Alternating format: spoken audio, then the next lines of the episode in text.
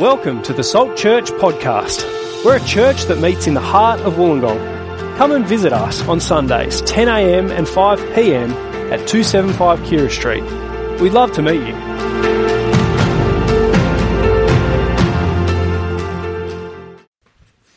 Hey everyone, I'm Jeff, one of the pastors at Salt Church. Welcome. So great to be doing live church with you, live streams. Uh, I guess there's lots of things that we want and are missing at the moment. Uh, one of the things that we need most, probably the thing we need most, is to hear from God, to hear God's word, and we don't have to miss out on that. So praise God for that. Uh, why don't I pray as we jump into Acts 3? Let's pray. Father God, thank you so much that you're a God who speaks and makes himself known, uh, and that you are a God intent on blessing us. Uh, we pray as we look at your word now that you'll take away distractions, that you'll help us just to focus on what it is that you have to say to us so that we can be encouraged and spurred on as we live in complexities and difficulties. Amen. Uh, well, I'm sure you've all had the experience where you've made a big mistake about someone, and you know you waved someone on the street that you thought that you knew, and then realized it was a stranger, and so you turned it into a scratch of the head instead. Those kinds of things. Uh, I read this week about a major case of mistaken identity. Uh, on the first of May, 1903. William West, Will West, went to Leavenworth Prison in the United States to serve his sentence. Uh, back then, in 1903, they didn't use fingerprints to identify you, who you were. They used just a mugshot and then 11 measurements of your body, you know, size of your chest, height, those kinds of things. And they took all these measurements and they took the photo of Will West and they discovered that West was already in jail. He was already in that prison serving a life sentence for murder. They thought that was a little bit odd. And so they're trying to work it out. Like, was, did he somehow escape? Like, how did this happen? They were about to lock him up and then they decided, actually, we better check just in case. And it turned out there was another man in the same prison with the same photo, the same measurements, even the same name. Uh, the guy at the bottom is Will West. The guy at the top is William West. This is a true story. This is legit true. They used fingerprints to prove that they were different men. And actually, this was the case that led to them using fingerprints to identify people. It was a major case of mistaken identity with some pretty serious consequences as they were considering putting him in prison for a murder that he didn't commit. This is pretty serious consequences, but it's nowhere near as major. It's nowhere near as serious as Acts 3. Because we're about to see the biggest mistake that's ever been made when a crowd suddenly realize they killed the author of life. They got Jesus wrong. We're going to see three ways every one of us can get Jesus wrong. And we're going to see a God who's willing to welcome ignorant people because he's determined to bless them. And many people get Jesus wrong. But what happens if you get him right? Well, three things we're going to see. Here's the first one. A lame man leaps because Jesus lives. At the last time we left the first ever Christians in the book of Acts, their numbers had jumped from 120 to 3,000 in a day as people turned to Jesus to be forgiven. And we saw this stunning picture of the community God creates. Have a look in Acts chapter 2. I'll just grab my Bible. Have a look in Acts chapter 2, verse 42. Here's what it says. They devoted themselves to the apostles' teaching and to fellowship to the breaking of bread, and to prayer. Everyone was filled with awe at the many wonders and signs performed by the apostles. All the believers were together and had everything in common. They sold property and possessions to give to anyone who had need. Every day they continued to meet together in the temple courts. It's this stunning picture of this new community. It's a beautiful picture. And in Acts 3, we focus on one feature of that community. The feature in verse 43. The apostles doing signs, doing wonders and signs.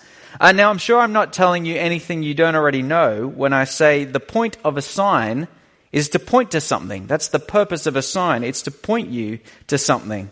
Uh, like this sign. The purpose of this sign is to point out the height of the bridge so that if you're driving a truck, you don't wipe out the bridge. That's the point of the sign. What do the apostles' signs point to? Two things. First, they prove that God's at work in these Christians, as these Christians do impossible miracles that only God can do. And second, they give an illustration, a, a snapshot of the life that God gives.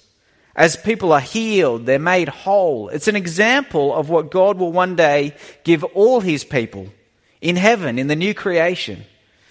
And in Acts 3, we see one of these signs. So have a look in Acts 3, verse 1. One day, Peter and John were going up to the temple at the time of prayer at 3 in the afternoon. Now, a man who was lame from birth was being carried to the temple gate called Beautiful, where he was put every day to beg from those going into the temple courts. Uh, two apostles meet one lame man. He's lame as in he can't walk. Not lame as in my attempt to make a joke out of the word lame. He's not that lame. It's actually a really sad situation with this guy. Uh, this is a real man. And his feet and ankles have not been able to bear weight from the moment he was born. Uh, if you come over to chapter 4, look at verse 22. The man who was miraculously healed was over 40 years old. He's been carried every day, everywhere, for 40 years. He spends his days begging in the temple, hoping someone will just show him pity. But on this day, before he even sits down to beg, two apostles pass by. Look at verse 3, chapter 3, verse 3.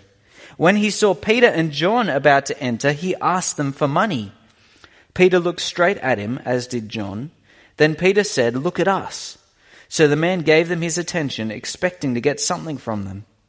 Then Peter said, Silver or gold I do not have, but what I do have I give you. In the name of Jesus Christ of Nazareth, walk. Taking him by the right hand, he helped him up, and instantly the man's feet and ankles became strong.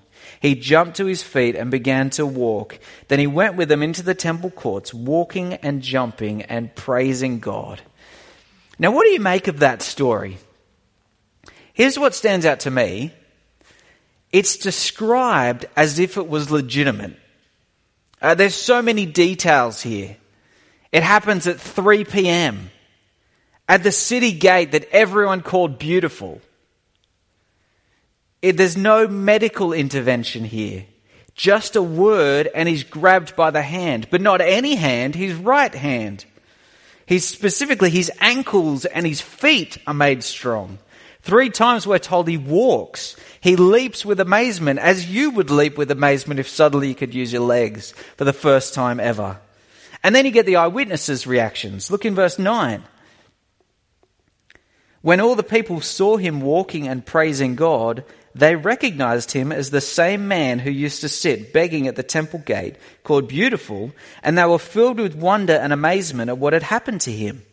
While the man held on to Peter and John, all the people were astonished and came running to them in the place called Solomon's Colonnade. Again, more details. They know him. There's no mistaken identity like with William West. It's the same guy they saw every day. And they run as like this mob to the apostles to say, What is this? They're utterly astonished. There's three shocks in this chapter, I reckon. Three big shocks. Here's the first one. This is a legitimate miracle. As a lame man leaps. If it's real, how did it happen? Was not because of impressive people. Uh, you know, my default reaction when I hear stories of people doing miracle, I feel skeptical. That's kind of my default reaction. Not because I doubt God, not because I doubt that God could do them. He can. God does them all the time. I'm skeptical when people claim that they have the power to do these kinds of things. Because so often you find out those same people use their gifts of healing to take advantage of others. But the apostles do the opposite. Look at verse 12. Look at what they say. When Peter saw this, he said to them, Fellow Israelites, why does this surprise you? Why do you stare at us as if by our own power or godliness we had made this man walk? The apostles push the focus from them to Jesus. Jesus has the power, not them. And Jesus never uses his power to take advantage of people, he uses his power to love people. See, they point away from them to Jesus. And that's what this sign does. This sign points to Jesus. What is it about Jesus that led to this miracle? Well, two things. This sign is proof that Jesus is at work, doing the impossible that only God can do. It's in the name of Jesus that this man walks. And second, this is an illustration, it's an example of the life that Jesus gives. Uh, look in verse 16, how the apostles describe it. By faith in the name of Jesus, this man whom you see and know was made strong. It is Jesus' name and the faith that comes through him that has completely healed him, as you can all see. Jesus makes people whole. A lame man leaps because Jesus lives. He gives life to this man's limbs because Jesus is alive. And that is the second shock of this passage. Not the healing, the fact that Jesus is alive to do the healing, uh, which is not a shock for you if you are a Christian. It's not a shock at all. We rejoice that Jesus has risen from the dead. But the last time this crowd saw Jesus was about two months ago when they were hurling insults at him as he died on the cross because they got Jesus wrong. This is how they got Jesus wrong. Let me count the ways. This is what God has done for Jesus. Have a look at verse 13. Here's what God has done for Jesus. The God of Abraham, Isaac, and Jacob, the God of our fathers, has glorified his servant Jesus. God has elevated Jesus higher than anyone. Uh, it's the Olympics. I've been watching too much of it. Let me give you an Olympics illustration every medal ceremony, you can see who the greatest is based on who's highest. Because the winner stands on the highest place of the podium. It's really obvious who's the greatest. God has placed Jesus higher than the highest podium you could ever build. The way that God sees it, there's no one more important, no one more triumphant, no one more to be admired, praised, worshipped than Jesus. And what God says is the most true thing. Jesus didn't come to this position by being voted in as a political leader by some kind of popularity contest. God has said this, and this is true and real. Jesus is the greatest. God has exalted and glorified him but here's what the crowd did. Here's how they got Jesus wrong. Look at verse 13 again. God has glorified his servant Jesus. You handed him over to be killed, and you disowned him before Pilate, though he had decided to let him go. You disowned the holy and righteous one and asked that a murderer be released to you. You killed the author of life. So I don't think you could have get Jesus more wrong if you tried. God glorified him. They disowned and rejected and killed him. But even that doesn't overturn God's plans. Look at verse 15. You killed the author of life, but God raised him from the dead. We are witnesses of this. God reverses everything they do. God vindicates Jesus. Uh, God proves that he backs Jesus. A little bit like this. Imagine you got a call tomorrow from your boss, the kind of call you never want to get. I got bad news. COVID cuts. You're fired.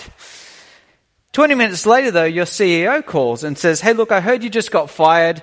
I just decided to retire. I've had enough. I'm out of here. I asked the board and the board all agree you're hired as the new CEO.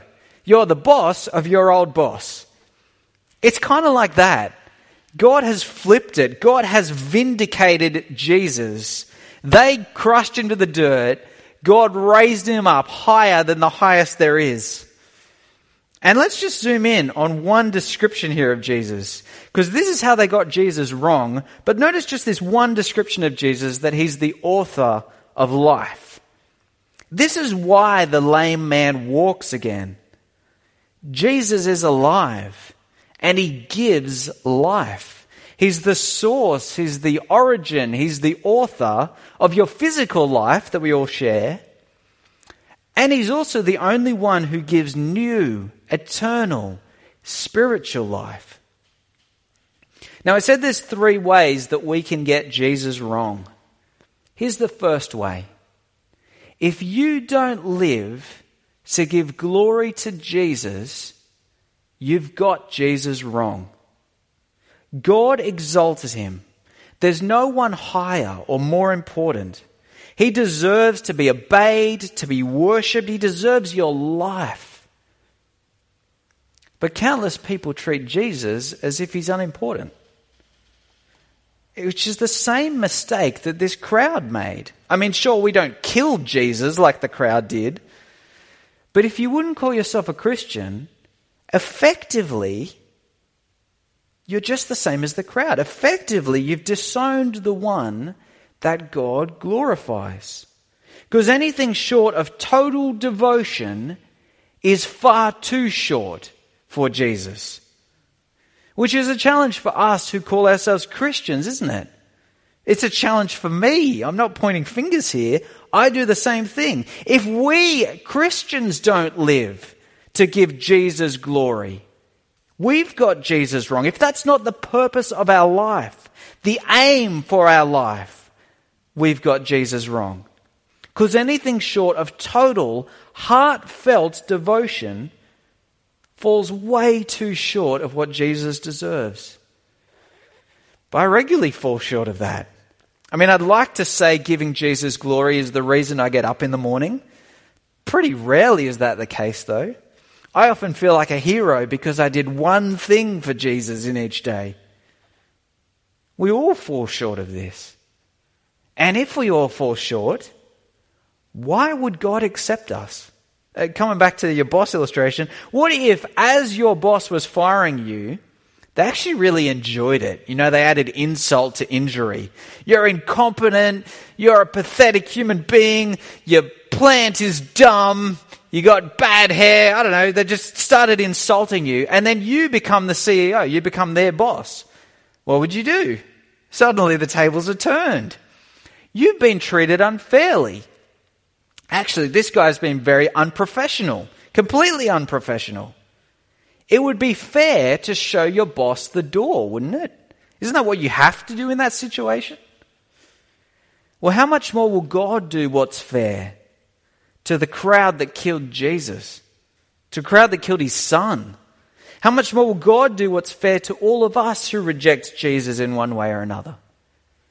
Well, here's the third shock, the biggest shock, I think.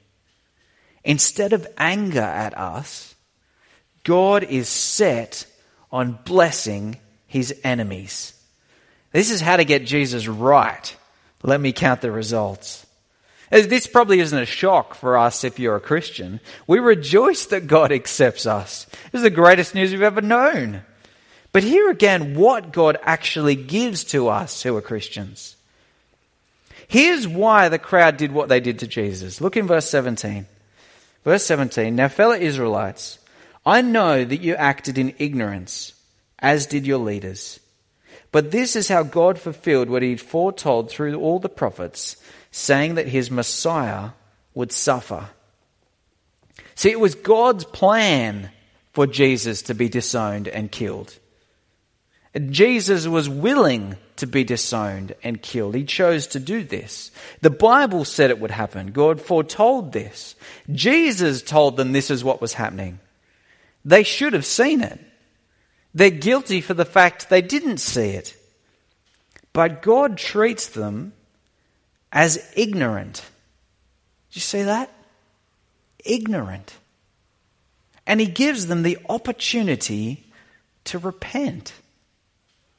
Which is a shock because it's not what we'd do, is it? That's not what we'd do. God is so much better than the best of us. God is determined to bless. And there's four blessings here. Let me show you them. Verse 19, look at the first one. Repent then and turn to God so that your sins may be wiped out. Sins wiped out. Literally, your sins might be obliterated, is the word. It's the same word that's used in Revelation when it talks about God wiping away our tears. Gone, removed. Sin not recorded on the page against us anymore. Wiped out, obliterated. Next one, verse 19 again. So your sins may be wiped out, that times of refreshing may come from the Lord. Uh, refreshing, uh, the refreshment of like a huge sigh of relief. That's what it's talking about. How good that sigh of relief is when something hard is finished. And it's actually a promise of seasons, times and seasons of refreshment and relief while we wait for the third one. Verse 20. And that he may send the Messiah who has been appointed for you, even Jesus. Heaven must receive him until the time comes for God to restore everything as he promised long ago through his holy prophets. We're, we're waiting, some of us waiting desperately, for the day when restrictions will ease and we can be restored back to normal life. A day is coming, though, when God will restore everything when things like COVID and sickness, all sickness, and even death, when things like death are not even a distant memory because God has restored everything. Last one, verse 26. Verse 26 When God raised up his servant, he sent him first to you to bless you by turning each of you from your wicked ways.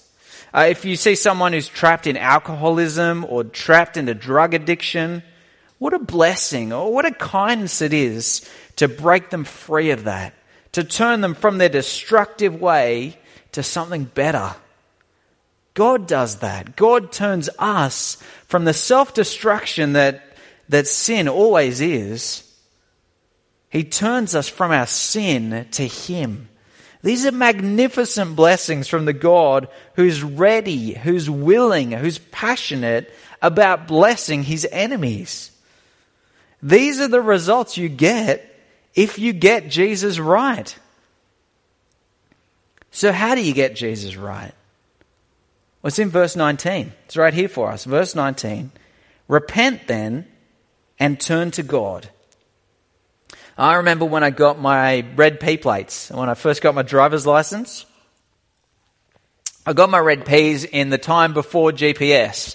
And I don't mean before GPS on your phone. I mean before GPS at all. Before anybody had GPS. And suddenly there I was driving on my own with, you know, all the difficulties trying to remember the road rules and changing gears and making sure I merge without crashing. All while balancing a street directory on my lap trying to work out where I was.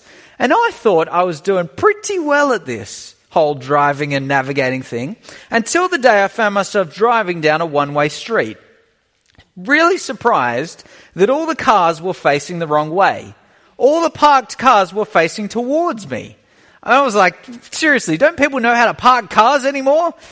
That's kind of what verse 19 means when it says repent and turn to God. It's like we're driving the wrong way down a one way street, which may have been what I was doing on my P's.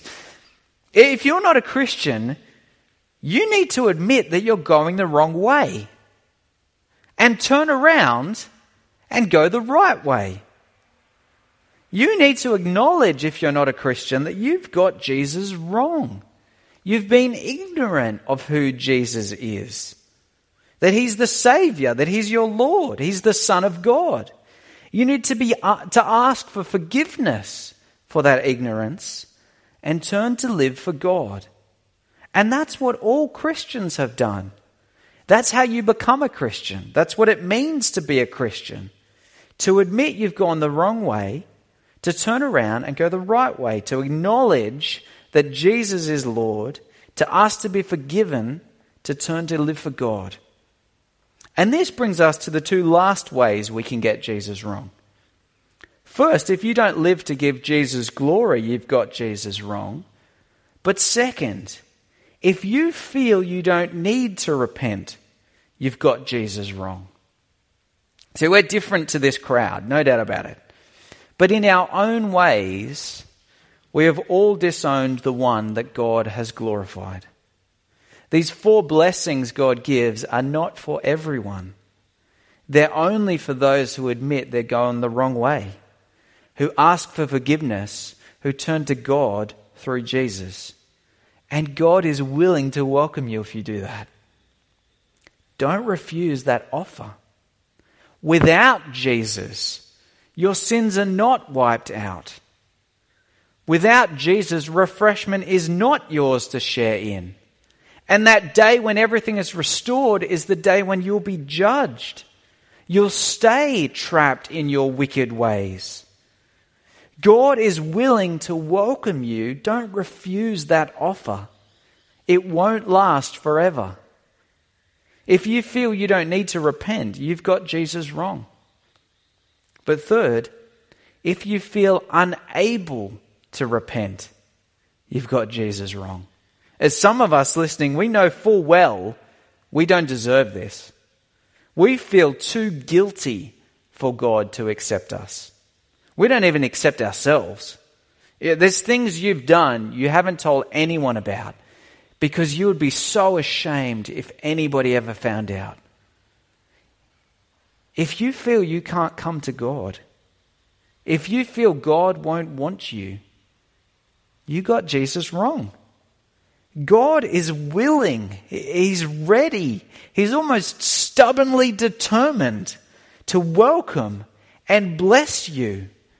Turn to Him, He'll have you. See, if you get Jesus wrong, there's crushing consequences. If you get Jesus right, there's amazing results. Trusting Jesus gave life to a lame man. And Jesus can give you new life. Why? Because God is ready, He's willing, He's determined to bless anyone who turns to Him. Let's pray. Father God, thank you so much that you bless us who were your enemies. You are ready and willing and determined to do that, and we give you so much thanks for that, Lord. We praise you so much that that is what you've done for us through Jesus. I pray for those who are listening in, who are exploring Jesus. Please, Lord, turn them to you. Help them to find these answers to the questions that they're asking. Help them to see the life that comes in Jesus. And Lord, we pray for all of us today. Help all of us to live to give glory to Jesus, the one that you have glorified. Amen.